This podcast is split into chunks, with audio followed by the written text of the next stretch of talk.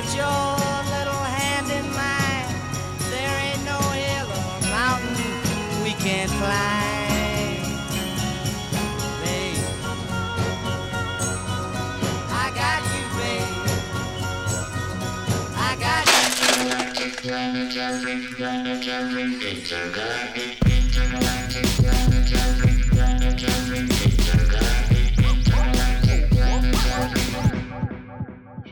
Bonjour à tous. Euh, donc, euh, merci d'être là. Merci euh, à tous les invités d'être là aussi.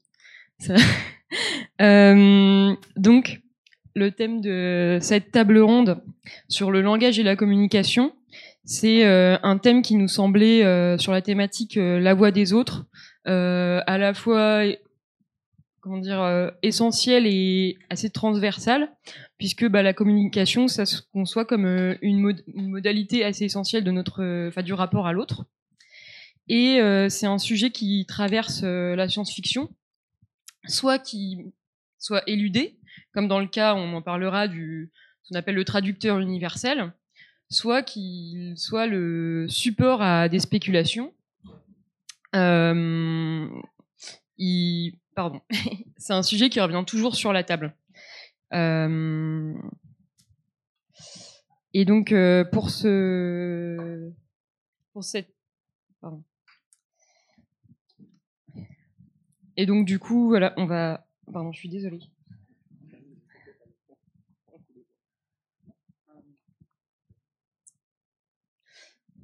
Donc on a un panel d'intervenants et d'intervenantes d'horizons très différents qui nous ont aussi incité à ouvrir la, réflexion à partir de la science-fiction.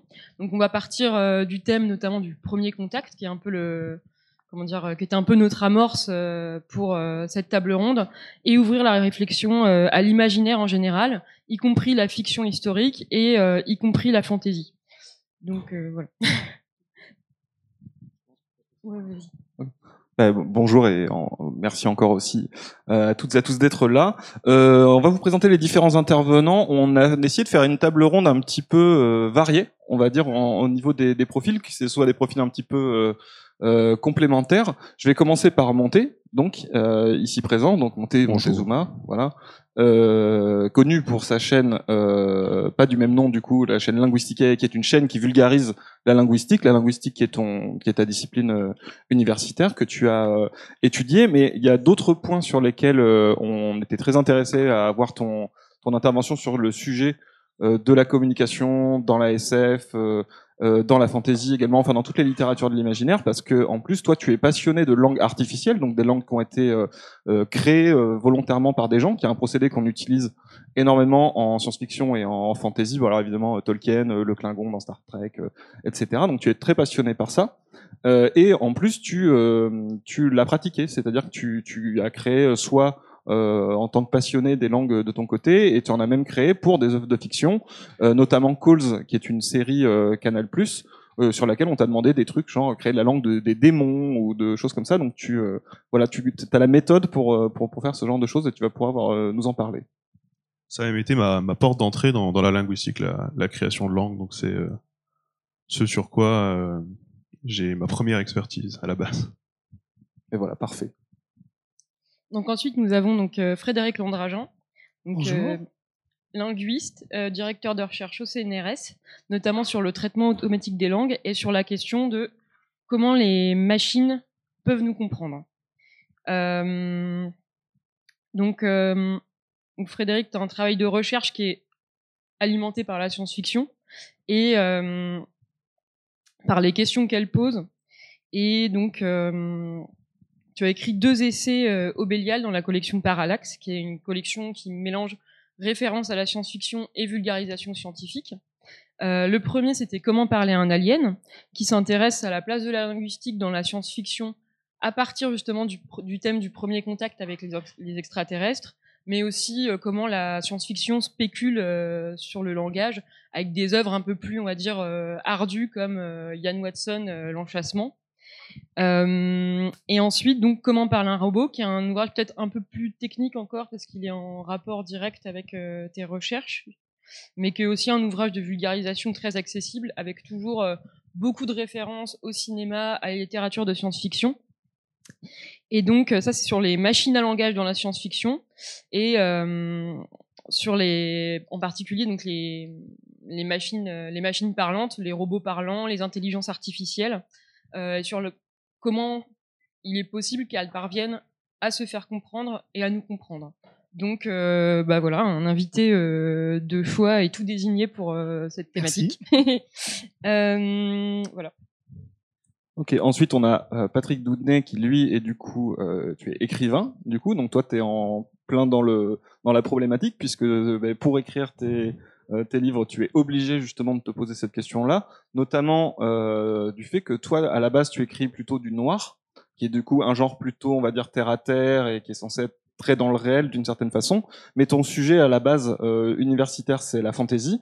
Et maintenant, tu es connu pour euh, un cycle de fantaisie qui s'appelle L'enfant de poussière, qui en est au troisième tome, euh, du coup. Et euh, ce que je trouve intéressant dans le fait que tu viennes plutôt d'une d'une littérature un peu euh, très ancrée dans le réel, c'est que tu écris une fantaisie. Je pense que tu, tu me pardonneras le terme très matérialiste, non? Ok, tu me pardonnes pas? Ok. le, et, où en fait, on, tu accordes énormément d'importance euh, à la réalité matérielle euh, de tes personnages, même si c'est un monde euh, complètement, c'est pas de la fiction historique, c'est vraiment un monde complètement inventé, et aux réalités, on va dire, socio-culturelles euh, qu'il y a dans ce, cet univers. Et du coup, tu es obligé de te confronter à l'aspect linguistique euh, des choses, on, va en reparler, et, euh, et justement, tu es obligé de, choisir des stratégies pour, alors, soit créer des langues euh, complètement à la Tolkien ou pour justement éviter de faire ça, euh, comment tu vas euh, inclure du lexique ou des phrases même entières dans et tout en, restant dans dans quelque chose de très plausible et presque pas scientifique, mais en tout cas très très matériel et très euh, et très réaliste dans ta façon de dépeindre ça. Euh, bah ouais, carrément. Euh, bah, salut. Et, euh, et effectivement, bah, l'un des thèmes centraux, voire peut-être même le thème central du cycle, euh, c'est la question euh, de l'altérité, euh, voire même de l'altérité absolue. Et du coup, voilà, je, pense que je, suis ravi d'être là avec d'aussi doctes personnes. Et voilà. Voilà, et donc je vais présenter notre autrice, Luvan, donc, qui est à la fois autrice, traductrice, poétesse et artiste, dire un peu polymorphe, enfin qui tu travailles avec. Euh... je... ça fait un peu euh, ronflant comme un terme, pardon. Non, non, polymorphe, c'est génial. Donc, euh, tu touches à de nombreux médias, je dirais, et matériaux différents. Euh, avec beaucoup de collaborations avec des artistes euh, aussi dans le théâtre. Et notamment euh, tu as une passion pour le son. Enfin le matériau sonore je dirais. Et donc, donc Luvan Hout qui a fait partie du collectif d'écrivains Zanzibar, qui a déjà été pas mal aux intergalactiques, fait aussi partie du collectif de création radiophonique, Monique. Euh, et euh, donc pour parler un peu plus de ton imaginaire, je dirais qu'il est à la lisière du fantastique, de l'anticipation, qu'il a, il est forgé par euh, un esprit de curiosité euh, notamment par rapport aux langues, parce que il a été alimenté par euh, beaucoup de voyages aussi, euh, en Afrique, en Scandinavie. donc, il y a deux nouvelles, de, deux recueils de nouvelles, notamment qui sont parus chez Listopia, Cru et euh, Few of Us, et deux romans à la volte, dont le dernier, dont on va, je pense plus spécifiquement parler aujourd'hui, Agrafa, qui est paru en 2020. Euh, alors, comme cette table ronde était censée être sur la science-fiction euh, au départ, j'ai réfléchi à la manière dont on pouvait introduire euh, Agrafa dans une table ronde qui est sur euh, le premier, enfin, à la base sur le rapport aux aliens et au premier contact. Et j'ai pensé à cette, cette idée qu'on a parfois dans la science-fiction de communication différée, c'est-à-dire on reçoit un signal de l'espace ou alors des vestiges archéologiques euh, d'une d'une civilisation extraterrestre et on essaie de les décrypter, de les comprendre. Agrafa, c'est une euh, histoire de communication différée, mais dans le temps, euh, puisque c'est euh, un roman qui est en fait une entreprise d'édition, de reconstitution d'un corpus et en partie de traduction des textes vraisemblablement écrits euh, la question se pose s'ils sont apocryphes ou non, euh, d'un d'une communauté de femmes vivant euh, religieuses, mystiques, qui euh, ont vécu autour de l'an 1000. Et euh, le, le roman se présente vraiment comme euh, les recherches euh, d'une euh, universitaire qui un peu, je pense aussi, un alter ego de l'autrice, qui euh, qui retranscrit en fait, euh, qui retranscrit euh, ses, ses écrits. Et euh, on a vraiment cette idée de reconstituer un temps euh, à partir de à partir de la langue, à partir d'une collection d'écrits. Et euh, voilà, on en reparlera peut-être plus tard. et oui, aussi euh, de, de langues d'horizons très divers, puisqu'il y a des racines celtes, il y a des racines germaniques, il y a des racines latines. Donc voilà. Et euh, alors, si- si, si, tu veux si tu veux peut-être dire quelque chose. euh, Bonjour à tout le monde. C'est parfait. Euh, avant de se poser, euh, je propose pour commencer, avant de se poser la question de, en gros, qu'est-ce qui se passe s'il y a des martiens qui qui arrivent et que- qu'est-ce que ce serait leur langue, est-ce que ça serait seulement une langue, etc. Comme on sait pas, on n'a pas de martiens euh, sous la main actuellement, enfin, ma connaissance. Le, on va poser la question de la, la- dans la fiction. Euh, notamment les fictions euh, bah, spéculatives, donc de science-fiction ou de fantasy, où en gros vous êtes obligé, on est obligé d'inventer un monde et on est obligé d'inventer des altérités bah, qu'on ne connaît pas, c'est-à-dire euh, des aliens, des robots, des civilisations anciennes, des peuples qui n'ont strictement jamais existé. Euh, et du coup, bah, le- les, les écrivains euh, doivent, ou les écrivains ou dans n'importe quelle fiction, doivent aborder ce problème. Et comme tu disais Anne au début, j'ai l'impression qu'il y a un peu deux stratégies. C'est soit on le traite, c'est-à-dire qu'on en fait un sujet, euh, typiquement euh, premier contact. Voilà, c'est euh, un truc comme ça, ou euh, même euh, sans en faire un sujet jusqu'au bout, mais voilà Tolkien qui va quasiment partir créer des langues et ensuite créer un univers à partir de ça, voilà. Ou la stratégie de l'esquive, euh, typiquement le traducteur automatique, qui est genre euh, voilà c'est les trucs de SF où en fait euh, tout le monde parle anglais américain parce qu'en fait euh, l'arnaque c'est ouais c'est bon il y a un traducteur c'est automatisé voilà on se pose pas la question. Du coup on se demande pas comment on parle des aliens et euh, et voilà. Et il y a des choses plus subtiles notamment en fantasy où tu peux sans aller jusqu'à te poser la question d'une langue complète euh, essayer de mettre des éléments du lexique des concepts euh, dans d'autres langues créées. Et j'aimerais bien si on peut faire peut-être un premier tour de table sur les différentes méthodes qui sont utilisées euh, euh, en SF, en fantasy, en tant qu'auteur ou en tant que créateur de langue ou spécialiste de la langue, ce que vous avez à en, en- en dire un petit peu de ce problème, de comment dans ma fiction, je vais devoir inventer complètement une façon de communiquer d'un truc qui n'existe pas, quoi? Je sais pas qui veut commencer. Frédéric, ouais. Ok, bah, je peux commencer. Oui. Euh, bah, je suis d'accord avec ces, ces deux façons de voir, le, voir les choses. Euh, soit effectivement la communication est la question centrale de l'œuvre, et à ce moment-là, bah, tout tourne autour de comment on peut communiquer quand on ne partage strictement rien en commun, c'est-à-dire ni langue, ni culture, euh, ni même euh, façon de, faire des gestes ou quoi que ce soit, ni même un même corps. hein. Euh, donc à ce moment-là, ben, on est dans le cas, oui, du film Premier Contact et avec euh, les heptapodes et euh, la linguiste Louise Banks qui essaye de mettre en œuvre une méthodologie pour arriver à apprendre la langue des heptapodes et à ce que les heptapodes aussi arrivent à apprendre l'anglais américain. Et euh, du coup, moi j'ai l'habitude dans ce cas-là de parler de linguistique fiction, puisque finalement le côté science de science-fiction repose sur la science qu'est la linguistique. Et le deuxième cas de figure, bah, alors c'est peut-être pas une arnaque, le traducteur automatique uni- universel, enfin ça dépend, mais euh, c'est un moyen commode en fait. Euh, c'est commode pour le spectateur parce que franchement, quand on regarde un film qui met en scène un certain nombre de- d'ethnies, c'est pas très marrant de se payer des euh, sous-titres en permanence. Donc euh, bon bah il y a un, moyen qui fait que quand tout le monde parle anglais ou français, euh, ça permet aux spectateurs de suivre et de s'interroger sur les vraies questions de l'œuvre qui, a priori, du coup, sont pas forcément des questions de linguistique. Euh, en revanche, c'est un bon moyen pour pour, pour moi, par exemple, de parler de ce que c'est que la traduction automatique. Est-ce que c'est réalisable?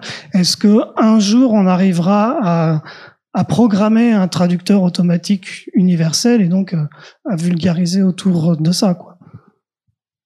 Donc les, les deux voies sont, sont, sont très intéressantes. Euh, linguistique fiction et puis euh, science-fiction dans laquelle il y a la question de la communication qui est un petit peu évacuée euh, de manière à ce que à ce que l'œuvre soit plus facile à suivre. Tu voulais euh, Ouais, je peux, oui, je peux, je peux rebondir, je peux, encha- je peux enchaîner. Euh, alors oui, effectivement, c'est c'est deux voies avec souvent même euh, euh, dans une œuvre qui va privilégier euh, la traduction automatique, qu'elle soit d'ailleurs euh, informatisée ou même directement intégrée. Chez moi, Farscape, c'est des germes traducteurs, c'est littéralement, euh, euh, ça rentre dans le dans le dans l'ADN. Star Trek, c'est de la technologie, on sait jamais trop comment, c'est jamais vraiment défini. Et maintenant que j'ai vu l'intégrale de Star Trek, je peux me définir que pas mal de moments justement, euh, ils sont sur cette voie-là, mais euh, des épisodes de communication, ils en ont besoin. Donc ah ben euh, la panne du traducteur, ah ben euh, cette race, euh, en fait euh, pas trop. Ah puis en fait ben tel tel concept, ah ben ah vi- visiblement bah celui-là on le traduit pas à ce moment-là parce que on sait pas pourquoi. Parce que ça sert le propos de l'épisode en question. Et dès l'instant qu'on part par contre sur de la création linguistique, on est quand même très souvent sur en fait des langues qui sont totalement humaines, euh, pour la simple et bonne raison que la contrainte, c'est souvent qu'elles doivent être prononcées par des acteurs qui eux-mêmes sont humains. Et même j'irai plus loin, on est sur des langues qui ne sont pas très éloignées phonologiquement parlant de ce qui est capable de prononcer l'acteur. Et donc, euh, moi, ça a été le cas quand j'ai créé la langue pour calls, c'est-à-dire qu'il fallait une langue prononçable par un francophone. Donc, j'allais pas faire une langue à ton, quoi. J'allais pas faire une, j'allais pas partir sur du chinois. Euh, parce que bah, lui-même n'aurait pas pu euh, prononcer ce que j'avais à lui écrire. Donc c'est extrêmement limitant et donc euh, c'est aussi d'ailleurs euh, euh, très souvent occidentalo- occidentalo-centré. hein. Donc en fait on a des langues aliens qui sont en fait malgré tout très européennes parce que qu'on soit qu'on soit aux États-Unis, qu'on soit en France ou même qu'on soit en Russie ou en Inde, on est quand même sur de, de la langue indo-européenne et souvent ben les il y a beaucoup de gens aussi qui sont dédiés à la, à la ou qui se dédient à la, à la création de langues dans leurs œuvres euh, en étant eux-mêmes souvent des ce qu'on appelait des locuteurs naïfs de leur langue c'est-à-dire qu'ils n'ont pas beaucoup de recul sur euh, euh, quelle est la grammaire de la langue qu'ils parlent ou des langues qu'ils parlent qui sont des langues parfois qui sont très proches. Et donc euh, fatalement ils vont s'inspirer euh, de ce qu'ils connaissent et ce qui n'est pas du tout euh, très euh, euh, très exotique euh, en réalité. Donc c'est dur aussi de devoir s'extraire euh, euh, de ça, parce qu'en fait, en réalité, un alien, il n'est pas du tout dit non seulement qu'il puisse entendre ce qu'on dit, euh, il n'est pas dit qu'il ait les organes adaptés. Euh, le fait qu'il ait une bouche et qu'il puisse parler, bon bah déjà que sur Terre, c'est compliqué de faire parler un singe. Alors euh, bon, euh, faire parler des aliens, on n'y est pas, je pense. Euh, mais malgré tout, effectivement, il faut, euh, euh, enfin, il faut faire comprendre que l'alien puisse parler. Donc, souvent, mais de toute façon, ça, ça, on va rebondir sur la table ronde qui avait été faite avant. Euh, souvent, les aliens, c'est quand même un peu des humains modifiés. Donc, euh, bon. Ouais, comme on a deux personnes justement qui écrivent de la fiction euh, ici, c'est quoi vos, vos, vos petites recettes de d'auteurs euh, sur comment aborder justement euh, l'altérité dans la communication, dans la façon de parler, dans euh, euh, dans euh, la culture aussi des de- des autres, que ce soit séparé dans le temps ou dans des univers complètement imaginaires comme ça. Comment vous procédez? Quelles questions vous vous posez euh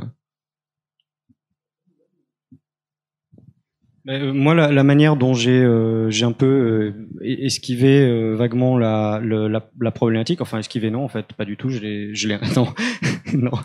Eh ben non. Euh, la façon dont je l'ai dont je l'ai intégré en fait au, au récit, c'est euh, justement qu'on se vend un puisque donc dans, le cycle de Sif, euh, on, on on aborde le récit par le prisme du narrateur, qui est le, le- également le personnage. Et euh, en fait, ben, j'en ai fait un polyglotte. Euh, C'est-à-dire qu'en gros, il débute, euh, il débute euh, son, histoire dans le dans le cycle. Il parle déjà deux langues.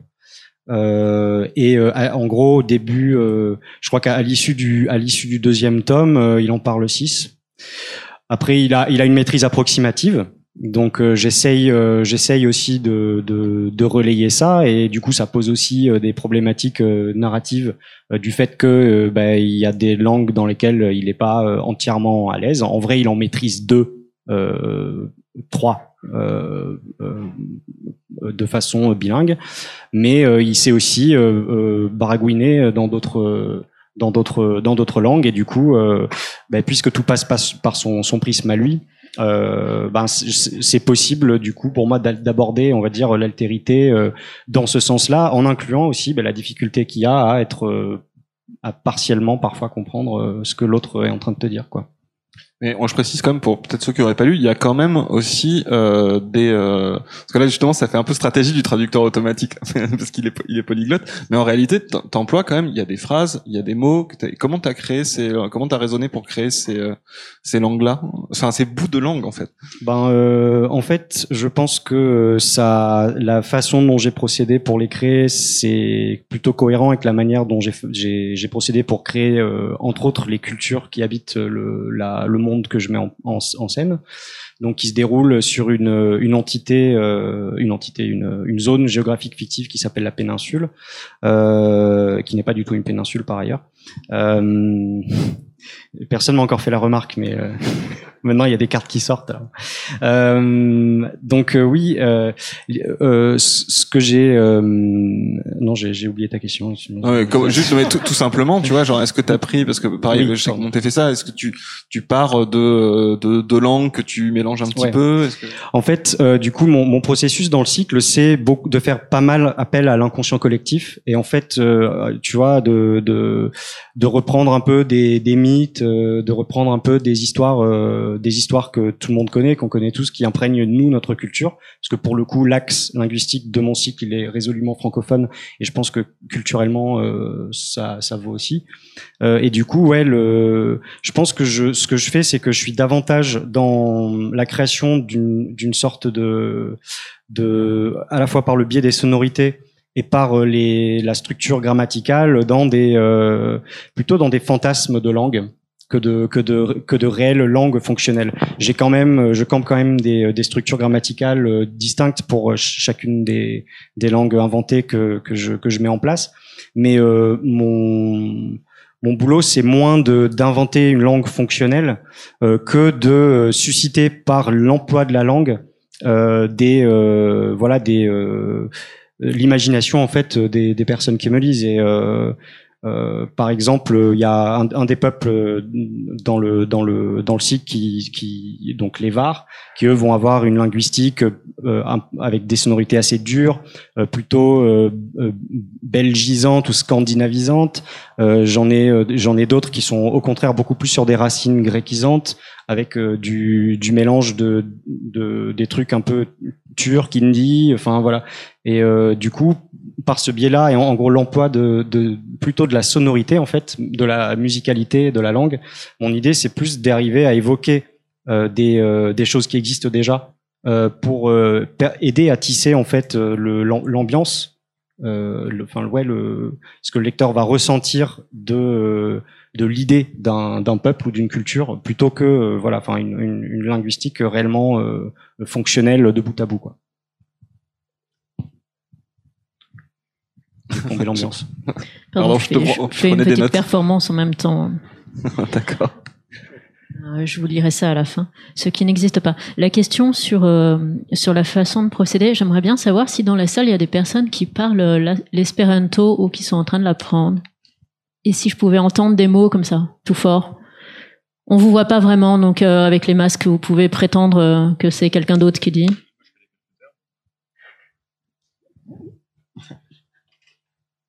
Je peux en donner des termes hein, s'il faut. hein. Oui, c'est pas que j'en veux, je voulais, je voulais la participation de la salle, mais c'est gentil, merci. Toi, tu as déjà le micro.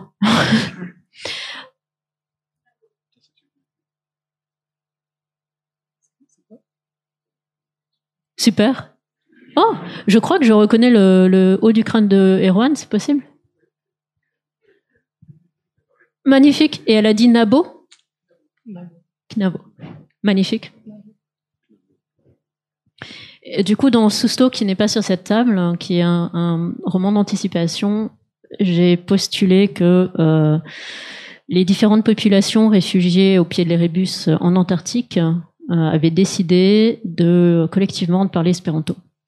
Donc c'est de la science-fiction, c'est la stratégie de l'esquive, mais pas véritablement parce que c'est probable. Et du coup, je sais pas si, si, en fait, ça m'a frappé une fois. J'étais dans une, j'ai été invitée après une soirée très euh, arrosée. Je sais pas comment je suis arrivée là. Je suis arrivée dans une convention d'espérantistes à Göteborg en Suède. Et ce qui m'a frappé, je suis rentrée et je me suis dit, Oh une convention Star Trek. Mais les gens, c'était mais les mêmes. Et euh, ouais, ça m'a vraiment, vraiment marqué. Et j'ai papoté, il y avait en fait la, moitié des gens étaient asiatiques parce qu'effectivement euh, c'est un mode d'entrée. Ils m'ont expliqué que c'était un mode d'entrée pour eux, euh, pour les langues, euh, pour l'étrangeté qui était pour eux les langues occidentales, parce que du coup l'espéranto prenait un petit peu un mélange de toutes les logiques des langues occidentales. Bref, altérité, pas de martien sous la main, fantasme des langues, ce qui n'existe pas. Agrapha signifie ce qui n'est pas écrit. Stratégie de l'esquive. La façon dont j'ai fonctionné dans Agrapha, c'était plutôt, oui, la trace, le signe, la façon dont les gens parlaient. Ça n'a pas été enregistré. On était autour de l'an 1000. Qu'est-ce qui se disait? Qu'est-ce qui, pa- qu'est-ce qui se passait? Sans aller jusque Mars, comment est-ce que euh, le non-verbal passait? Comment les personnes se touchaient ou pas lorsqu'elles se parlaient? Et j'ai essayé de reconstituer une langue qui nous est profondément étrange et profondément semblable. Le français, dans d'autres circonstances, pourrait être tout simplement un latin moderne, comme le grec est devenu un, enfin, le grec moderne est juste la continuation du grec ancien. Et il s'est passé des choses, des transformations. On s'est mis euh, par tendresse à euh, adopter des mots, euh, des mots celtes, des mots, des mots germaniques.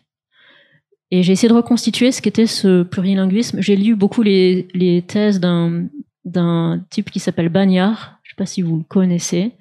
C'est un linguiste spécialisé de cette époque-là qui disait qu'en gros les gens étaient, euh, c'est un peu comme comme quand on se balade en Afrique du Nord et que euh, entend l'arabe avec des mots euh, français, espagnols qui émaillent qui émaillent la langue ou quand on entend des mots bretons émaillés, le- euh, qu'on écoute euh, Radio Brésisel euh, et qu'on entend euh, des mots euh, des mots français dans des conversations en, breton. Et j'ai eu envie de ça. J'ai envie de cette langue-là. J'ai eu envie de la, vivre. Euh, voilà. Et au-delà de ça, euh, c'est une question de, effectivement, ce qui n'existe pas. Quel était le cosmos à l'époque? En l'an 1000, probablement, il y avait des milliers d'autres oiseaux. Il devait y avoir un paysage sonore très différent. Euh, il y avait des plantes qui n'existent plus. Le ciel était probablement très sombre la nuit. Comment rendre ça? Et euh, du coup, une de mes sources d'inspiration, c'est un projet sur Internet qui s'appelle Dark Mountain Project. C'est en anglais. Euh, c'est une bande d'allumés euh, autour, autour d'un gars qui s'appelle euh, Kings North. Kings North a écrit un roman euh, qui dépeint. Alors, je l'ai découvert après avoir écrit Agrapha. Euh, ce roman-là, ça s'appelle The Wake et c'est un roman historique euh, qui retrace la conquête, enfin qui retrace la vie des Vikings dans les îles britanniques. Et euh, et du coup, il a essayé de reconstituer le langage des, Saxons qui vivaient là également et des Vikings, etc. Et en fait, il a reconstitué une langue. Je me suis dit, c'est dingue parce que on a fait la même chose. je me suis dit, ouais, je vais trop le traduire en français, mais là non, quoi. Je, sais pas- je sais pas, trop. Ça a l'air compliqué. Donc dans Agrapha, euh, j'ai essayé de. C'était l'autre motivation, c'est comment retranscrire un cosmos qui n'est pas le nôtre. Comment euh, comment reconstruire. euh, si j'utilise le mot sorcière ou vierge, ben sorcière, on va avoir euh, les images d'épinal de- d'Halloween. Vierge, on va euh, penser à cette invention euh, moderne qui s'appelle l'hymen, euh, qui n'existe pas. Euh, et à l'époque, ben non, il faut appeler, il faut dire Virgo. Virgo était juste une femme qui euh, euh, qui était pure et euh, faisait le choix de euh, de l'abstinence. Mais elle pouvait avoir euh, 80 ans ou ou elle peut, elle pouvait être veuve. Euh, sorcière, sortaria, c'est une personne qui lance des sorts. Euh, personne n'avait été brûlé. Euh, donc tu parlais de mémoire collective et d'inconscient et de mythe, et la langue c'est ça aussi. Et du coup, euh, voilà, voilà ce- comment j'ai procédé. Et alors l'idée de partir sur Mars ou ailleurs est totalement abyssale pour moi. Je, je, c'est, c'est un de mes, en fait c'est mon prochain projet. Ce sera sur le cosmos. Euh, et ça, par contre, je, voilà, ça c'est Je n'ai pas encore de. Peut-être dans deux ans, je peux venir vous dire comment j'ai fait ou comment j'ai pas réussi à faire.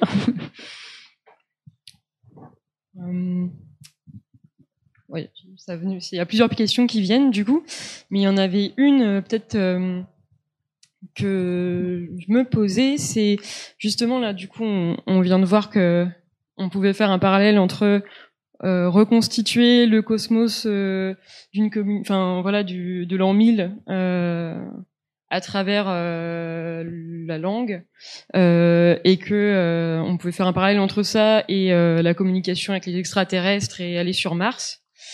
Et du coup, on a parlé aussi de, on fait beaucoup de, comment dire, d'analogies avec, par exemple, ben, aller en Afrique du Nord et entendre des des mots en français prononcés autrement. Et euh, je pense que c'est ça rejoint une question qui euh, traverse un peu toute la tout le week-end. C'est en fait, euh, est-ce que la science-fiction, quand elle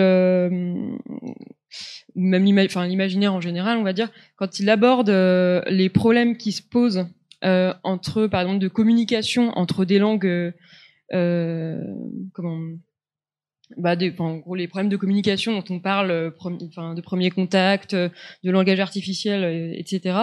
Est-ce qu'elle se contente d'extrapoler des problèmes qui se posent, par exemple, entre des langues différentes à l'échelle humaine, euh, ou par exemple des, rapports de communication interespèces, euh, à un degré, on va dire, cosmique et supérieur? Je sais pas si c'est très clair comme question.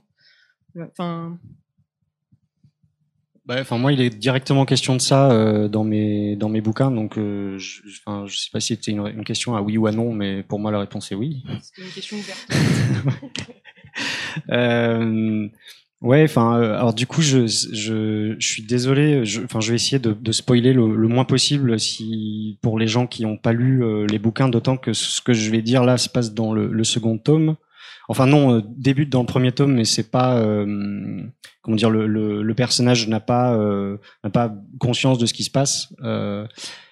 Mais en gros, le, problème du, enfin moi j'ai une entité qui existe dans la dans le dans le cycle qui bah, qui euh, qui recoupe avec euh, toutes les problématiques qu'on vient d'évoquer sur en fait la, la différence euh, y, y, compris biologique mais aussi euh, en termes de construction mentale etc et qui du coup communique par par par rêve par songe. Et et se retrouve dans le dans dans le deuxième tome. En tout cas on trouve on découvre une civilisation qui s'est construite euh, autour de cette figure de, en gros, de déesse vivante dont ils interprètent les songes et avec qui ils euh, parviennent à entretenir une sorte de communication euh, qui passe essentiellement par le visuel, la, création de d'images et même de plutôt même de sensations, puisqu'en fait ça se passe vraiment à enfin dans, dans l'esprit euh, des, euh, des, des, des, personnages qui interagissent avec elle, donc même pas en vérité euh, visuelle, plutôt sensitive, et qui se sont confrontés aussi un peu aux, ben, limites de qu'est-ce qui qu'est-ce qu'ils peuvent comprendre de des volontés ou des, des, désirs de communication de cette entité là. Ça me fait un peu penser à Solaris qu'on a voilà ouais. qu'on a du coup euh, projeté euh, dimanche et où c'est exactement ça, c'est-à-dire une, une, entité qui échappe totalement à la compréhension scientifique au point qu'on n'arrive même pas à discerner des phénomènes, mais en fait qui s'adresse euh, aux humains qui sont sur la station et par par songe et qui a l'air de comprendre quelque chose d'eux euh, et communiquer en fait, en fait à travers leurs songes, leurs réminiscences, euh, leur inconscient en fait. Euh, moi, je pense que la réponse à ta question d'avant, c'est oui aussi. Euh, alors, si je reviens au film Premier Contact, euh, je pense qu'on est plus proche d'un d'un décalque de la communication entre humain et humain que de Solaris qui est vraiment extrême quoi où là il y a vraiment enfin il y a un travail gigantesque ne serait-ce que pour arriver à, à décrire les, les, les formes que, que, que prend la, la planète et son océan. Euh, et du coup, bah, on tombe un peu dans l'anthropomorphisme. Euh, c'est pas parce que les extraterrestres sont des heptapodes euh, qui qui ont une langue orale très très grave euh, qu'on n'arrive même pas à segmenter parce que bon bah ça fait des bruits et non pas euh, des, sons, des phonèmes auxquels on est habitué. Mais bon au final euh, on arrive bien à, leur envoyer des messages, ils répondent, il y a un dialogue et donc ça ressemble quand même énormément à un, un dialogue humain. Effectivement ils ont une langue un peu particulière mais qui du coup n'est alors par rapport à ce que vous avez tous dit euh, lors du premier tour de parole, je crois que vous avez tous utilisé le mot mélange pour euh, les langues inventées. Et euh, peut-être que dans Premier Contact, on est un petit peu plus loin que ça, euh, parce que bah, les fameux cercles que, que j'imagine vous avez vus tous avec euh, des petits graphismes et tout ça, c'est quand même assez éloigné euh, d'un mélange de langues européennes ou, euh, ou même euh, d'idéogrammes chinois ou autres. Quoi. Mais c'est vrai que, la, enfin, dans beaucoup de cas, au final, les aspects linguistiques, ça, en fait, c'est presque des chimères. C'est-à-dire que euh, au cinéma, par exemple, quand on veut créer un monstre qui fait très très peur, on parle, on part pas d'une feuille blanche, c'est très très c'est très très dur. Donc on prend une tête de lion, euh, une une queue de crocodile, euh, des pattes de je ne sais pas quoi, et donc on prend des parties de choses qui existent, on les assemble et cet assemblage, ça fait une chimère. Et ben en linguistique, quand on essaye de créer une langue artificielle pour les besoins d'une fiction, euh, inconsciemment ou consciemment, les créateurs de, de langues, maintenant il y a même un terme pour ça, les conlangers, font en quelque sorte des chimères, c'est-à-dire qu'ils ils prennent des sons de, de telle langue, de telle langue, ils prennent des structures syntaxiques de telle autre langue, ils, prennent des mots euh, empruntés à telle ou, telle langue, ils les mélangent et ça fait une chimère, une chimère de, une chimère euh, langue quoi.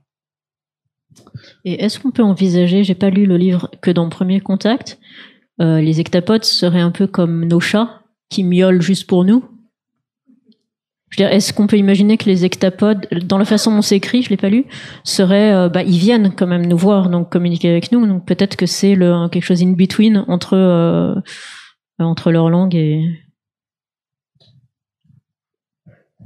En fait, euh, c'est que Premier Contact, c'est un, c'est un film. Et, euh, non, je crois que c'est. Enfin, moi j'ai vu le film, mais C'est basé euh, sur une nouvelle, ouais. Ah ouais, ok. Une nouvelle de Ted Chiang ouais, qui Oh, ok, bah, je Oui. ne savais pas du tout. Très bien. J'ai appris quelque chose. Novella plus Ok. c'est un texte de- de- d'une d'une centaine de, de pages. Le film est relativement fidèle en fait. Euh, Il y a des aspects qui sont dans la nouvelle qui sont pas trop dans le film, qui ont trait à la physique, mais euh, les aspects liés à la langue, euh, on retrouve les mêmes bases en sachant que dans la nouvelle, il n'y a, pas ces fameux cercles et les graphismes qui vont avec. Là, euh, c'est clair, ils apparaissent pas. Si, je peux noter un truc en plus, j'ai- parce que je viens que de percuter, effectivement, alors ça, vient peut-être que du film, mais pour c'est pas un spoiler pour ceux qui l'ont vu, mais la façon graphique qu'ils ont de de fonctionner, effectivement, ressemble pas à l'alphabet euh, qui existe, mais c'est quand même marrant que ce soit de l'encre.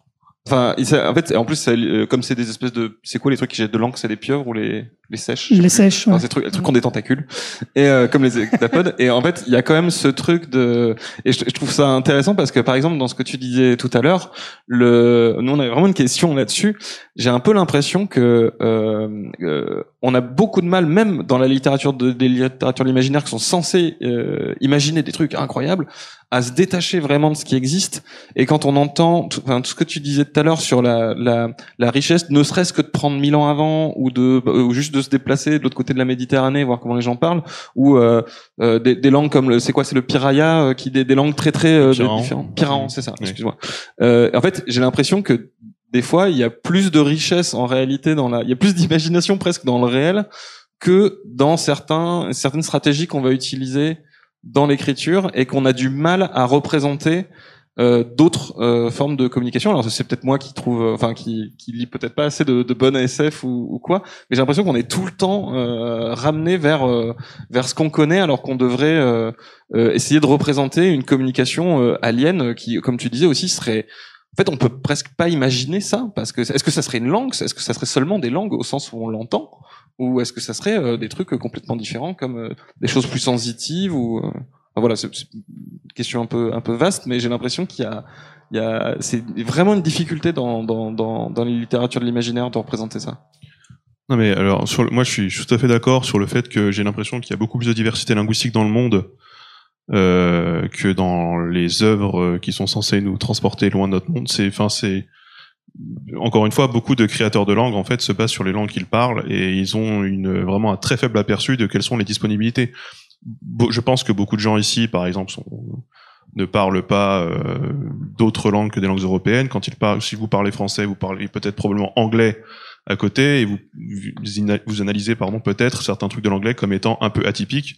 En réalité, euh, le français et l'anglais, ça fait partie de la euh, même superfamille euh, linguistique qui est l'indo-européen et on va quand même avoir des structures, que ce soit dans l'expression du temps, l'expression, la, la- la- la syntaxe, euh, le, le fonctionnement de euh, du verbe, de l'adjectif, etc. On va pas être sur des trucs qui vont être vraiment euh, très très différents. Alors que si jamais tout de suite on va euh, euh, voir euh, les piraons euh, des dans la forêt depuis toujours euh, au milieu de l'Amazonie, euh, eux-mêmes le simple fait de faire une subordonnée, c'est euh, c'est un interdit, c'est impossible. Ils ont pas de pronoms, euh, bah c'est ou ils les utilisent pas, euh, ils ont pas de couleur, etc. Ce genre de trucs. Enfin, évidemment, ça, nous, ça, ça nous paraît très abstrait. On se demande même comment ils arrivent à communiquer. C'est même d'ailleurs, mais c'est une question qui se, que même des linguistes se sont posées.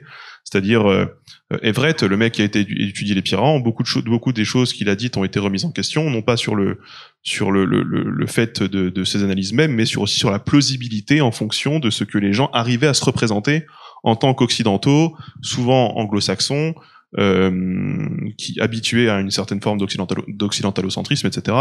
Donc, euh, ce serait, ce serait aujourd'hui très dur euh, de euh, de conceptualiser des choses telles qu'on a pu les découvrir euh, ici. Et encore, il y a, même des langues dans le monde dont on ne sait pas à quoi elles ressemblent aujourd'hui, et probablement qu'elles, euh, même si les, langues sont de plus en plus en train de réduire en termes de diversité, malheureusement, euh, c'est, tout à fait, tout à fait juste ton analyse. Et pour pousser même le, truc, il y a aussi le, problème que à l'écrit, quand on veut rendre souvent une langue existante, on est obligé de lui attribuer une graphie, quelle qu'elle soit. Est obligé en gros de la normaliser orthographiquement.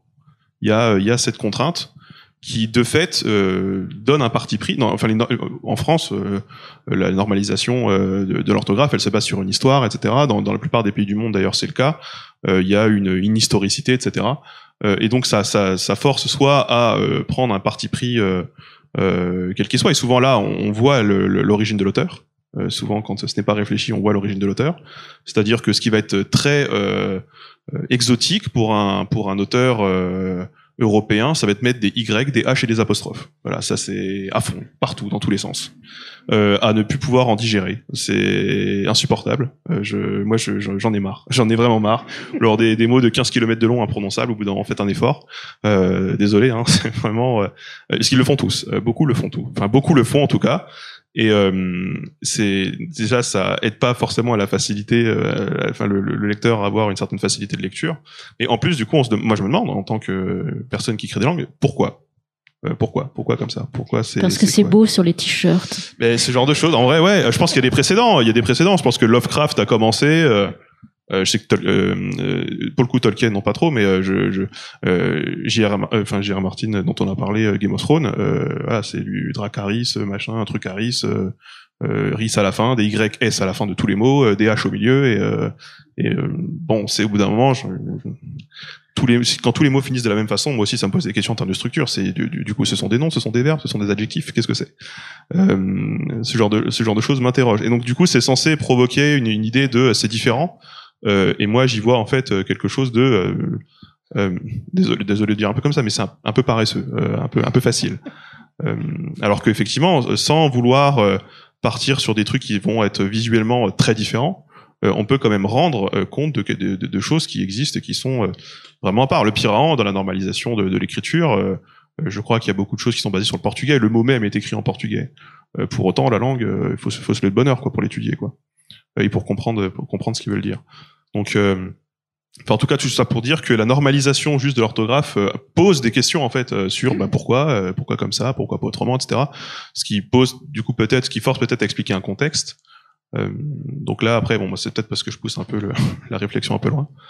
Euh, en tout cas, ça facilite pas le- le- l'altérité. Sinon, il faudrait créer un système d'écriture spécifique, euh, l'expliquer, mettre des, des pages. Mais après, pour, le, pour, le, pour comprendre ce qu'il y a derrière, c'est compliqué. Hein. Et, euh, et je crois que, par contre, ce que beau- beaucoup de gens re- retiennent de Tolkien, c'est l'écriture elfique. Hein, donc, peut-être aussi que ça, malgré tout, son, sa pertinence. Moi, je peux ajouter en donnant euh, deux, trois chiffres. À l'heure actuelle, dans le monde, on parle entre 6000 et 7000 langues. La diversité, elle est gigantesque. Il y a des phénomènes de langue dont vous n'avez même pas idée, dont moi j'ai même pas idée. À chaque fois qu'on on regarde une langue en particulier, euh, on découvre des choses et ça remet en, que- en- en question euh, les fondements même de tout ce qu'on a appris nous à l'école primaire. C'est-à-dire que la notion même de nom, adjectif et verbe peut être remise complètement en question. Et ça, c'est vrai que euh, en science-fiction, on le voit peut-être pas assez. Ouais, je, je- vais même prendre un exemple tout bête, c'est que je, je crois que la plupart, par exemple, des gens qui vont créer des langues ne vont pas pouvoir se passer du futur. Ils vont séquencer. Le temps, c'est du présent, euh, du, du passé, du présent, du futur. C'est une façon très linéaire de voir le temps. Ce qui, déjà, il y a, je, je crois, c'est 20% des langues dans le monde qui n'ont pas de futur. Euh, L'indo-européen n'en avait pas. Dans les langues germaniques, c'est un temps récent. En latin, le futur qu'on a en français, euh, il est hérité euh, du latin vulgaire. Il n'est même pas hérité du latin latin. Ce sont des, des, enfin, il y a beaucoup de langues qui se passent très bien du futur. Même une mais, page- mais même le français, on peut s'en passer. et- exactement, bien sûr. Donc Mhm. c'est déjà, c'est enfin c'est juste avoir un recul qui est quand même euh, assez important. Et il y a plein de langues. L'indo-européen était comme ça, et beaucoup de, de langues héritières de l'indo-européen qu'on a dans l'Antiquité. C'est c'est pas important de savoir euh, quand se passe l'action. Ce qui est important de savoir, c'est si elle commence, si on si elle, si elle a une fin ou non, euh, si elle est en train de se terminer, etc. Ce qu'on appelle l'aspect. Euh, l'aspect euh, l'aspect est plus important que le temps. Et ça, par exemple, c'est quelque chose qu'on va pas, qu'on va très peu explorer, qu'on va très peu avoir, alors que euh, pourtant dans nos cultures européennes, ça a été central. Mais ça n'est plus aujourd'hui. Mais du coup, en latin, c'est vrai que quand j'ai travaillé sur Agrapha, je me suis rendu compte que le latin utilisait très peu le futur, parce que c'est, et ça je trouve ça magnifique, c'est le temps des serments. C'est un temps sacré. C'est vraiment le temps qui va dire je t'épouserai ou je vais te tuer. You killed my father. My name-. Euh, on est avec des geeks, mais quand même. Euh, ouais, et du coup, euh, ça, ça m'a frappé. Et aussi, un autre truc qui m'a complètement frappé, tu disais les logiques, enfin, ce qui n'existe ou ce qui n'existe pas, et, et ce qu'on ce qu'on part, euh, ce qu'on prend comme euh, pour acquis. Bah, le oui français, il vient pas du latin. En fait, les latins ne disent pas oui, jamais. Ils disent oui, tout, enfin, justement, ils disent pas oui. Ils disent tout à fait. Ou, euh, et en fait, ça vient, oui, c'est pour ça que ça se ressemble tellement. Ça vient juste du, on l'a pompé sur le germanique. Donc, c'est, le oui vient directement du euh, euh, yes, etc. Et ça, c'est génial. En fait, on a vécu hyper longtemps euh, où les, les femmes euh, dont j'ai écrit la vie vivaient dans un monde dans lequel, lorsqu'on parlait au futur, ça impliquait une responsabilité personnelle, donc on l'utilisait jamais, et euh, et on pouvait jamais dire oui. Il y a d'ailleurs toujours pas de mot oui, genre en irlandais. Ils doivent dire, euh, ils doivent reprendre le corps de la phrase. euh, Ce qu'on le voit dans le substrat, donc les, les Irlandais qui maintenant, euh, pour 97% de- d'entre eux parlent anglais, euh, vont moins dire yes, vont plutôt, vont plutôt reprendre le corps de la phrase et reprendre un, un, un auxiliaire pour revalider. Donc ils vont avoir un phénomène de substrat, c'est en gros les traces résiduelles de la langue précédente qui conservent malgré tout une influence. euh. Mais du coup, c'est marrant ce que tu dis parce qu'effectivement, ça me fait penser qu'en Scandinavie, un truc qui m'a complètement halluciné dans les premières réunions, j'assistais à des réunions et à la fin de la réunion, tout le monde quittait en fait, euh, tout le monde reformulait. Alors déjà, un, je trouvais que c'était hyper lent. Enfin, c'est genre les Ents. Les Ents, clairement, euh, c'est les Scandinaves. Et je disais, mais au secours. Alors heureusement, il y a du café et, des, et des petits biscuits et tout. C'est génial. Tu, tu prends 3 kilos en Scandinavie. Et, et du coup, j'étais là, oh là là, c'est long, c'est long, c'est rasoir. Et, euh, et à la fin de la réunion, tout le monde se lève et tout le monde a compris. Et moi, j'étais là, euh, et alors, euh, qu'est-ce qu'on fait? Parce qu'en fait, c'était, il y avait un truc dans la reformulation qui fait que c'est l'acquiescement. Et du coup, c'est pareil comme euh, dans, euh, dans certains endroits, en fait, les gens ils se, ils se parlent à moitié dessus, euh, les uns sur les autres et tout. Et, mais ils n'ont pas besoin de oui, du coup, ou de reformuler, parce qu'en fait, il y a un mode d'acquiescement dans la, dans la répétition. Et aussi, ce qu'on fait quand on imagine, parce qu'en en fait, on essaie, tu disais que tu voulais pas être efficace nécessairement dans la création de langue ou fonctionnelle, etc. Mais néanmoins, on a, lorsqu'on raconte une histoire, hein, et c'est pour ça que, enfin, J'aimerais bien parler aussi très brièvement de poésie parce que c'est une autre façon d'accéder à la connaissance du monde et à un partage d'émotions qui sont plus dans le domaine euh, qui ressemble à une communication par le songe, qui du coup doit pas être forcément dans, dans l'efficacité, c'est pas le bon mot. Mais en tout cas, pourquoi je dis ça? Pourquoi j'ai dévié dans, j'ai digressé avec la poésie et juste avant je disais sur la narration, c'est ça. Et du coup, on est obligé euh, d'arriver à une efficacité liée à la narration, euh, qui fait que euh, la répétition, typiquement, a très mauvaise euh, presse. Enfin, il faut pas répéter. Et typiquement, dans une dans une conversation normale, on va répéter à mort, on va dire dix mille fois la même chose. Euh, C'est très culturel en, réalité. Il y a, y a, des, gens qui parlent certaines langues où ils se posent euh, beaucoup moins la question, parce qu'ils ont aussi beaucoup moins d'outils pour paraphraser ou pour faire de la reprise nominale, ce qu'on appelait la reprise nominale ou etc. Du référencement dont tu me parlais hier. Euh, mais je, je, je me demande si c'est pas quelque chose d'assez récent et de, de, et de profondément culturel en fait le fait de, de faire la chasse à la répétition au nom du style, au nom du- d'un certain purisme. Euh, D'ailleurs, je me demande si dans certaines œuvres traduites, euh, en fait, euh, ce- cette, cette stratégie d'évitation de la, de la répétition, euh, elle passe pas à la trappe. Parce que moi, j'ai fait, moi, j'ai fait une, une licence d'allemand et je sais que des fois, quand on devait traduire, bon, bah, c'est bien sympa. Là, il, a, il utilise un autre mot, mais bon, au bout d'un moment, Ouais, on nous demande, ouais, je, suis traductrice aussi, et, euh, et euh, c'est affreux. Par exemple, j'ai traduit des bouquins de Bitlit sur les vampires, et il faut jamais mettre deux fois, deux fois de suite le mot sang. Bah, des fois, franchement, en anglais, il y a blood, euh, genre dix mille fois, et ils ont blood et gore quand c'est du sang un peu grumeleux, dégueulasse. Et nous, on n'a pas gore, donc on n'a que sang. Et alors, euh, le liquide rouge, son liquide vital, euh, tu en peux plus à la fin, quoi. Alors qu'on pourrait dire, eh ben, c'est traduit de l'anglais, juste, voilà, ils ont aucun problème pour répéter les mots, n'ayons aucun problème pour répéter les mots, enfin.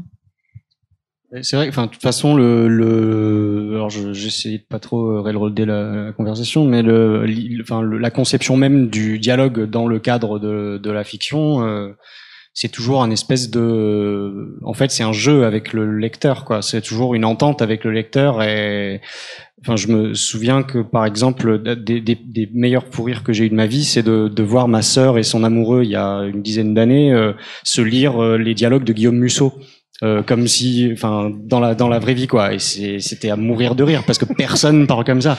Et du coup, le, et en fait, c'est un peu comme quand on va au théâtre, c'est-à-dire qu'on accepte un moment quand on rentre dans une œuvre de fiction ou quand on va au théâtre, on accepte que ce qui va nous être euh, retraduit, c'est c'est une sorte de, c'est plus un code ou l'idée de euh, ce qui a été dit au cours de la conversation plutôt que la conversion elle-même quoi c'est pas un témoignage parce qu'effectivement une conversation en vrai c'est plein de euh, de euh, hum.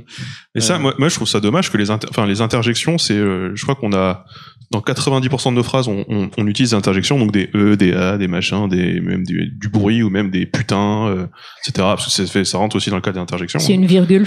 Euh, ouais, non mais et c'est dommage que dans la, dans- en fait, c'est c'est quasi absent de. euh, moi, j'avais fait un, un, un travail sur euh, un travail universitaire sur les sur les interjections. C'est c'est absent de euh, de de de la de l'extrême majorité des œuvres de fiction. Et c'est bien dommageable. Et d'ailleurs, même dans les interviews, hein, quand on retranscrit des interviews, souvent les interjections ne sont conservées que pour faire passer l'interviewé pour un charlot. C'est terrible, mais c'est euh, écrit euh, e trois petits points entre parenthèses hésitation, euh, genre de truc. Alors qu'en réalité, c'est permanent. Enfin, je sais pas combien d'interjections ont été prononcées depuis qu'on a cette table, euh, cette table ronde, mais il y en a, il y en a forcément beaucoup. Et ça fait partie, euh, juste ça fait partie d'un moyen de aussi transmettre des émotions, euh, transmettre tout un tas de, de choses qui sont qui sont nécessaires à l'oral et qui en fait à l'écrit devraient, enfin le meilleur moyen de les rendre actuellement, je pense quand on a des, quand on utilise des, des façons de communiquer à l'écrit, mais en fait où c'est du registre l'oral, c'est je pense euh, euh, des smileys, des gifs, etc. Je pense que c'est ce qui va un peu euh, suppléer, euh, suppléer à ça au, au quotidien, mais c'est un peu dommage en, en Et- réalité. et tu penses pas que c'est parce que le, en fait, le dialogue dans le roman, c'est en gros, c'est essentiellement un outil narratif davantage que un, ouais, enfin une, une retranscription fidèle. euh, parce que en vrai, enfin moi je sais pas, hein, mais je, je m'imagine en train de lire la, enfin ou même en train d'écrire un, un vrai dialogue et je me dis que ce serait peut-être euh, enfin euh, un peu chiant ou un, enfin un, peu bizarre à lire et du coup de de prendre tu peut-être tu prendrais le risque de perdre des informations qu'en fait ton objectif dans la narration c'est de enfin par par le dialogue en gros c'est l'idée du dialogue c'est que tu fais passer euh, tu fais passer une info quoi donc effectivement tu tu joues toujours euh, avec euh, avec euh, la langue les mots et tu rajoutes des trucs pour faire un peu plus vrai mais en vrai, c'est euh, c'est jamais un, enfin c'est jamais vrai quoi. C'est c'est c'est Mais moi, je me demande Je si euh, Musso est pas un alien. Alors, je précise un truc, il nous reste moins de 10 minutes parce que je crois que c'est à 15h qu'il faut. C'est 15h Ouais, qu'on peut déplacer un petit On peut dépasser un petit peu Ok, donc euh, voilà, mais euh, on approche comme Et je crois que tu, Ouais. tu voulais prendre la parole Oui, oui, et bah, que bah. tu voulais faire un point aussi. euh, Enfin, tu faire un petit avais un sujet. Donc je commence. Euh, par rapport à ça, moi, ça me fait penser que j'ai lu il y a pas longtemps Le Trône de Fer. Donc les romans en version française, les quatre premières intégrales. Les dialogues ont justement été écrits avec des interjections, des, des mots mal prononcés. Et ben c'est super énervant en fait. Après, après, la Mm. traduction, elle est extrêmement aussi lourde par rapport au texte de base. hein. C'est En vraiment, euh, c'est Oui, très vieillissant. Oui, agente d'âme et compagnie. Oui, mais rien que le fait de mettre des e, de mettre euh, bah, des apostrophes parce que les fins des mots sont tronquées, pour un lecteur, euh, c'est insupportable en fait. Au, bout de dix lignes, euh, on se dit bon bah vite que le dialogue se termine, qu'on passe à un- une phase de narration et qu'au moins on, on lise un truc qui soit un peu mieux écrit. Donc euh, ça joue aussi.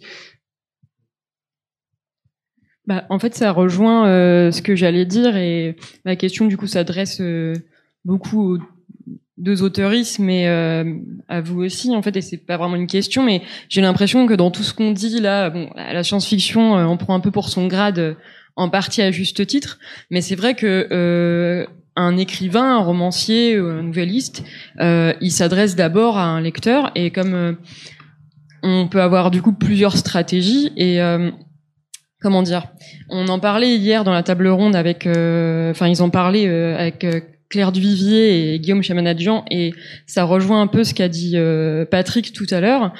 Euh, Il y a toujours la question de la lisibilité. Et c'est ce dont vous parliez tout à l'heure. Il y a la question de la lisibilité et il y a la question aussi euh, de l'immersion euh, du lecteur. Et effectivement, parfois, euh, utiliser des stéréotypes connus pour un lecteur euh, qui va d'abord être un lecteur, un lectorat français, occidental, ça gagne du temps pour la narration. Et je trouve, enfin, je sais pas ce que vous allez en penser, mais c'est une double question. D'une part, est-ce que on- il y a moyen de faire une sorte de différence entre euh, la répétition de stéréotypes euh, éculés et en plus euh, un, un peu racistes et justement de- d'enlisement dans une absence d'inventivité et le fait d'utiliser euh, des choses qui sont connues du lecteur et qui lui sont familières pour l'immerger euh, dans un dans un univers en fait.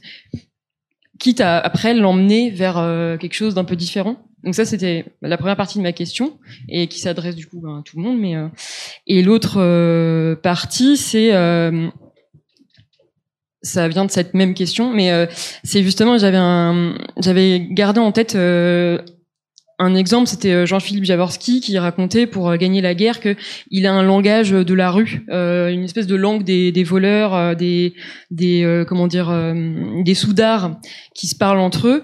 Et il disait en gros je veux que ce soit suffisamment étranger euh, au lecteur pour qu'il voit que c'est une espèce d'argot de la rue un peu difficile à comprendre et en même temps, je veux pas avoir à expliciter en note de bas de page euh, ce qui se sont dit, donc il faut que ce soit suffisamment euh, compréhensible. Et je trouve que c'est un bon exemple de euh, garder la lisibilité tout en gardant l'immersion et euh, l'effet de réel.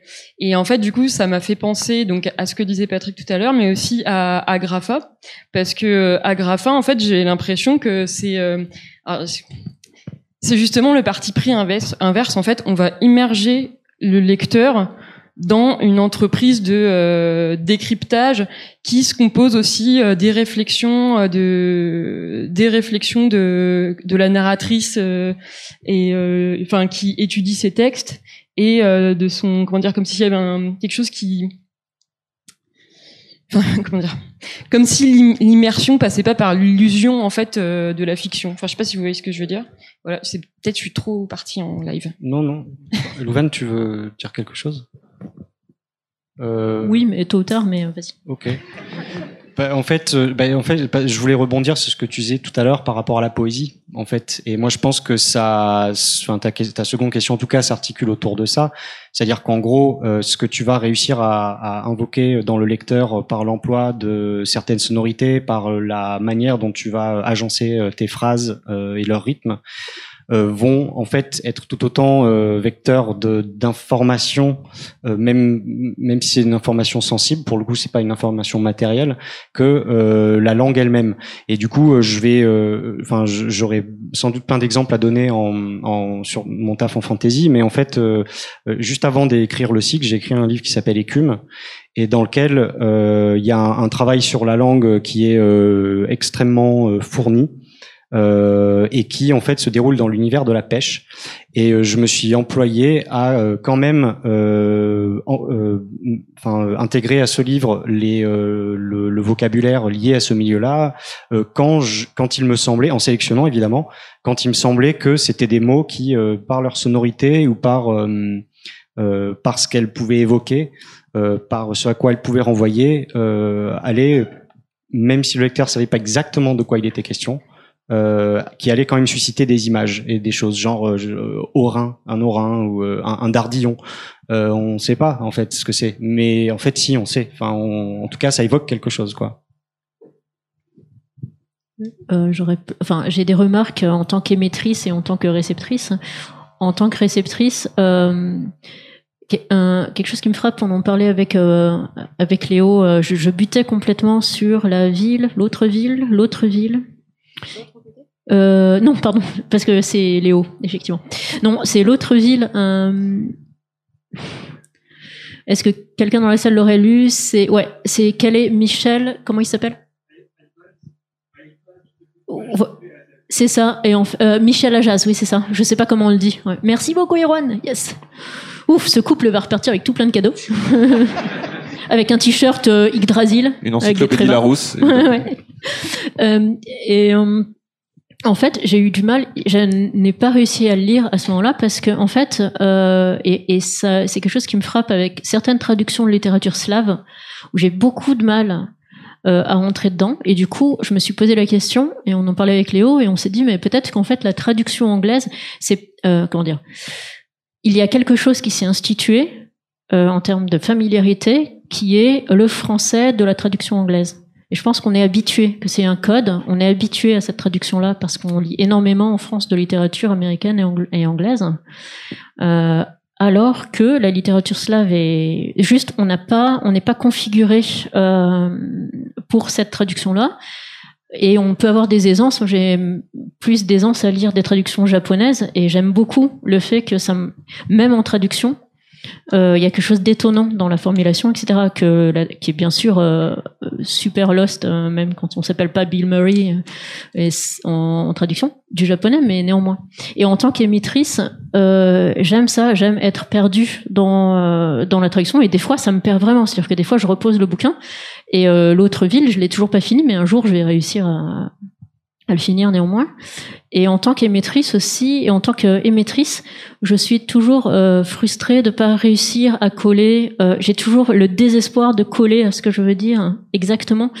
Et bien sûr, je crois que tous les toutes les autoristes euh, connaissent ça. C'est ce, cette envie d'aller au plus près, de tout expliquer, de tout exprimer, de vouloir passer euh, par la poésie. Et c'est pour ça que je fais de la radio aussi, parce que c'est aussi un autre moyen. Donc euh, là, on, peut pas l'aborder, mais c'est une, une façon de casser ces codes-là. Et euh, contrairement au cinéma, il n'y a pas encore beaucoup de codes en radio, donc on peut euh, on peut s'amuser aussi.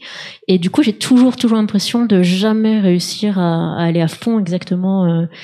et, euh, et du coup, euh, l'autre chose par rapport à la reconfiguration du cerveau, c'est ce que tu m'as expliqué Anne, qu'en lisant Agrafa, et beaucoup de gens m'ont dit ça.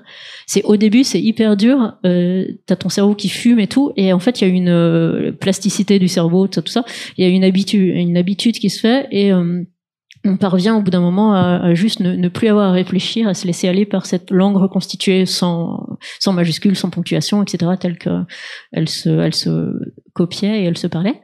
Et, euh, et du coup, moi, j'ai été, c'est toujours pareil, first contact, euh, euh, first contact, non, euh, arrival, les premiers contacts, ouais, arrival. Ça ça m'a frustrée parce que moi, je m'attendais, je m'attendais à ce que cette tradu cette linguiste euh, ait une reconfiguration du cerveau. Je me suis dit, en fait, euh, ils Mais sont en train d'essayer de. C'est le cas Mais C'est le cas, ouais. Et c'est le cas dans le dans la nouvelle ou je l'ai raté dans Oui, le oui, film. aussi. Ouais. Ce qui, ce qui est, si on en parle, on risque de spoiler vraiment. C'est le plot twist. Mais spoilez-nous. en, en gros, en apprenant le... Est-ce que c'est le même film Oui, c'est les taches d'encre, euh, tout ça. Oui, c'est ça, oui. Zut, je l'ai vu deux fois et ça m'a complètement échappé. Pour Bah. moi, elle est restée juste normale. En, en fait, cette reconfiguration du cerveau dans le film et dans le livre également, elle est nommée, c'est la thèse de Sapir-Whorf. Il y a un dialogue entre Louis Banks et le physicien sur cette hypothèse. Et lui, il, dit, mais quand on apprend une langue qu'on connaît pas, on a le, le cerveau qui se C'est ça. recable. Oui, je, je me Voilà. rappelle que c'est formalisé, mais C'est formalisé. pas senti dans l'histoire qui Bah a été si, transformée. Parce qu'elle a des visions et c'est parce que son cerveau s'est recablé en apprenant la langue des Ok. heptapodes. Ah, ok, mais ça avec du LSD, ça va aussi. hein, Ah oui, ça, on peut, on peut aussi, oui. Ok, merci beaucoup. Est-ce que je peux rebondir juste sur un, petit point qu'on a évoqué tout à l'heure à propos de la reformulation? En fait, ce qu'il faut pas oublier, c'est que ça a une fonction. Dans un, dialogue entre deux personnes, si la personne A donne une information importante et que la personne B ne fait que dire oui, oui, oui, oui, oui, oui, oui, oui, on n'a aucune preuve qu'elle a bien compris. Alors que si elle reformule, on a la preuve qu'elle a bien compris le truc.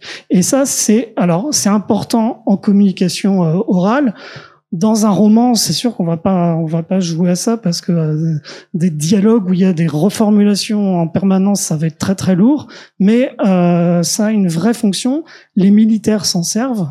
Euh, charger le fusil, fusil chargé, lancer la roquette, roquette lancée. C'est des reformulations, c'est pas oui oui parce que euh, oui oui, on sait pas trop ce qu'il a fait. Et là, ça peut être très important. Et euh, Ça et- me donne une trop une, une idée de film. ça serait- avec une, une erreur. Non, parce qu'à un moment, l'affiche du Front National, c'était Oui la France. hein.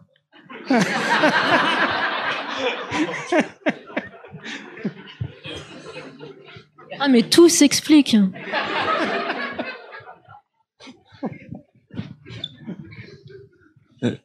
Tu voulais continuer, Frédéric, ou pas?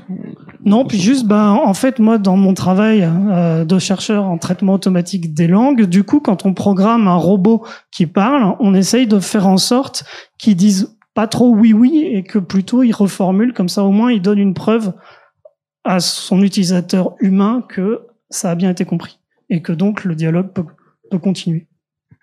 J'ai une petite question un peu du coup qui vient de me. Bon, c'est pas, pas prévue, c'est la Anne, je suis désolé.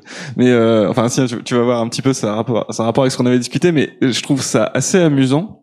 Enfin, désolé, ça me fait rire. Comment en fait, euh, on, par exemple là, tu parlais de euh, galérer à mettre un univers de pêche avec le vocabulaire de pêche de, en français.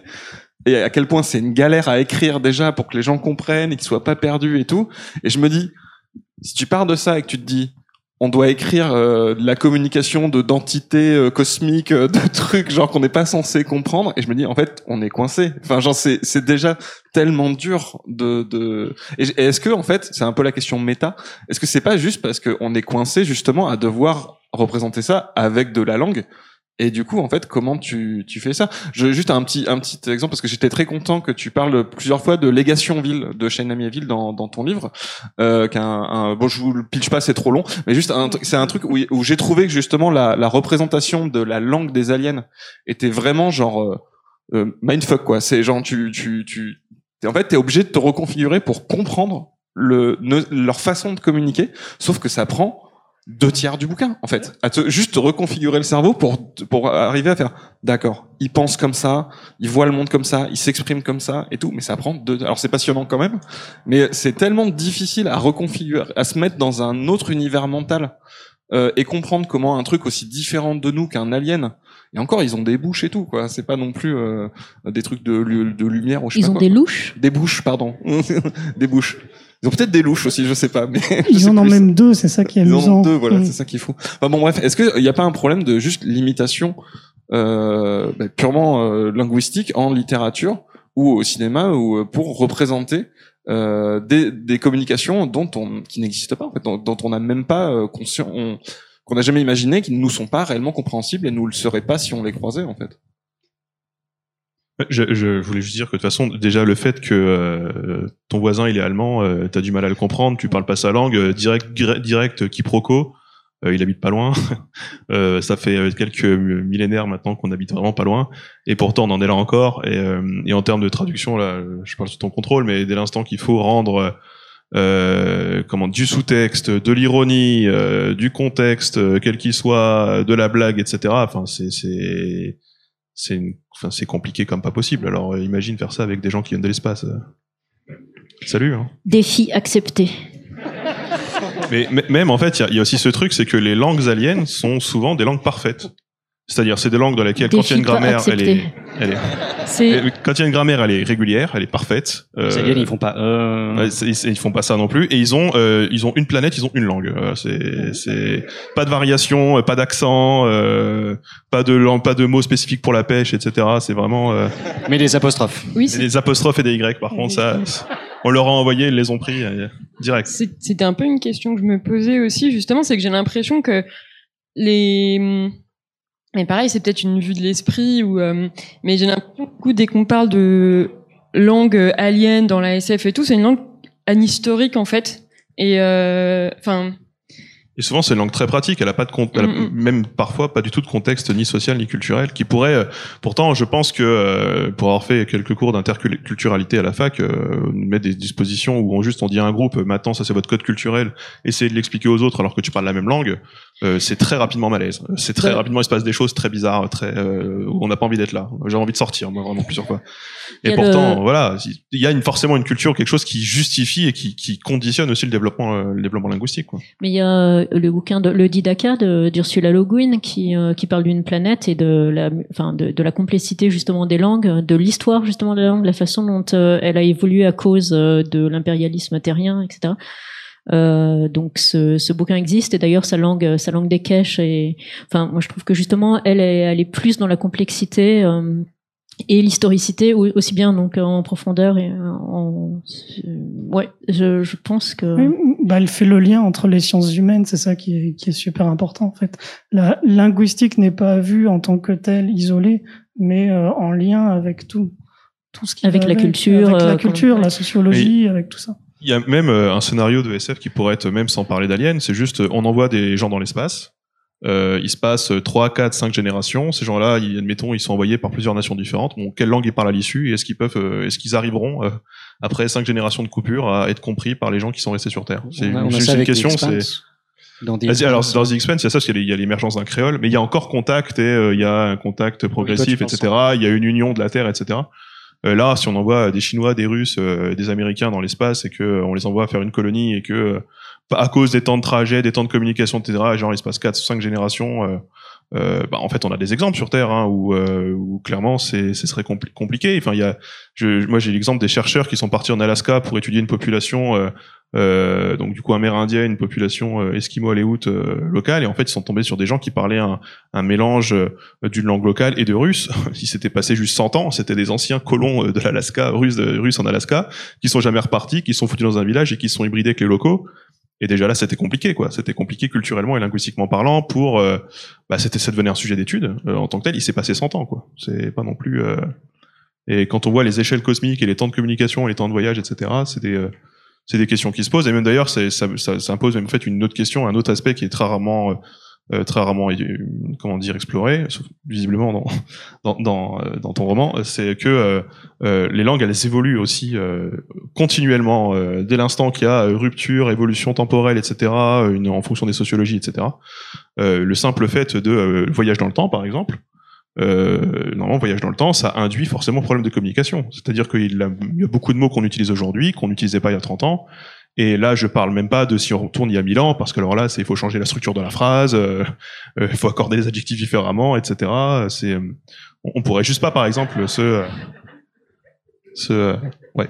Il va falloir qu'on rende la salle, donc euh, je te- tu veux Ah, conclure peut-être, euh, Anne? Tu veux conclure euh, je sais pas. Non, comme, comme Ah tu non, veux. euh, juste dans le, sur la discussion qu'il y avait justement sur les langues euh, du futur, j'avais juste un petit exemple à donner. Euh, outre Ursula Le Guin, enfin qui est voilà, qui est encore une fois euh, un excellent exemple. Euh, c'est, euh, il y avait une manière de le régler assez intéressante aussi, c'était celle d'A- d'Ada Palmer en fait dans son livre. euh, j'ai un trou de mémoire. Euh, Merci, trop simple à l'éclair. Donc, il se passe. Trois points Heureusement qu'il est là. qui se passe vraiment dans un futur euh, très lointain où euh, et en fait le, le narrateur choisit de s'adresser euh, à son lecteur euh, dans le, la langue du XVIIIe siècle euh, français des Lumières euh, parce que la langue dans laquelle euh, sinon il pourrait écrire serait potentiellement euh, absolument pas comprise en fait. Enfin, j'ai bien résumé ou euh, ok. voilà, c'était juste ça. Et- Mais là, on est reparti pour une demi-heure. hein. Ouais, c'est ça. Et, du coup, ouais, on, on- je suis désolé, on, c'est juste pour- on doit laisser la Ouais, salle. ouais. D'ailleurs, à 15h30, c'est ça. Euh, ici, il y a une projection de toute une sélection faite par Monsieur Nicolas Landé, ici présent, de courts métrages euh, de science-fiction. Donc, c'est, vous allez pouvoir voir vraiment plein plein de trucs et c'est du, vraiment, c'est, il s'est très bien trié. Vous êtes sûr que c'est le, le best-of de ce qui se fait. Donc euh, voilà, ce sera dans cette salle aussi ici. Et vous pouvez retrouver euh, tous les invités, alors soit aux autres tables rondes, bien sûr, vous regardez sur le programme, mais aussi au salon du livre qui est euh, de l'autre côté là tout au bout où il y a des dédicaces vous pouvez acheter les livres Vous pouvez aller leur, poser toutes les questions que vous avez pas du Ouais. tout Ouais. pu poser du coup euh, parce qu'on a dépassé ouais et, euh, et euh, retrouver leurs livres et avoir des dédicaces. Vous pourrez prendre en photo mon bras si vous voulez, je vais le garder cet après-midi. Voilà. Ben, merci beaucoup à toutes et à tous du coup merci d'être venus Est-ce Euh, que je pourrais juste demander à la salle, est-ce qu'on pourrait finir sur, euh, je sais pas si c'est possible, c'est juste, si vous pourriez, si vous pouviez, au secours, Claire, comme on dit, Si vous pouviez. si vous pouviez, si vous pouviez euh, penser à un mot que vous adorez, même quéquette. ouais, parfait. Et du coup, tous en même temps, le, enfin pas en même temps parce qu'on est des humains et, et pas des machines. Et si vous pouvez juste le dire, faudrait peut-être baisser un peu pour euh, ça va saturer si jamais le son. À 3. Euh, 1, 2, 3. Merci merci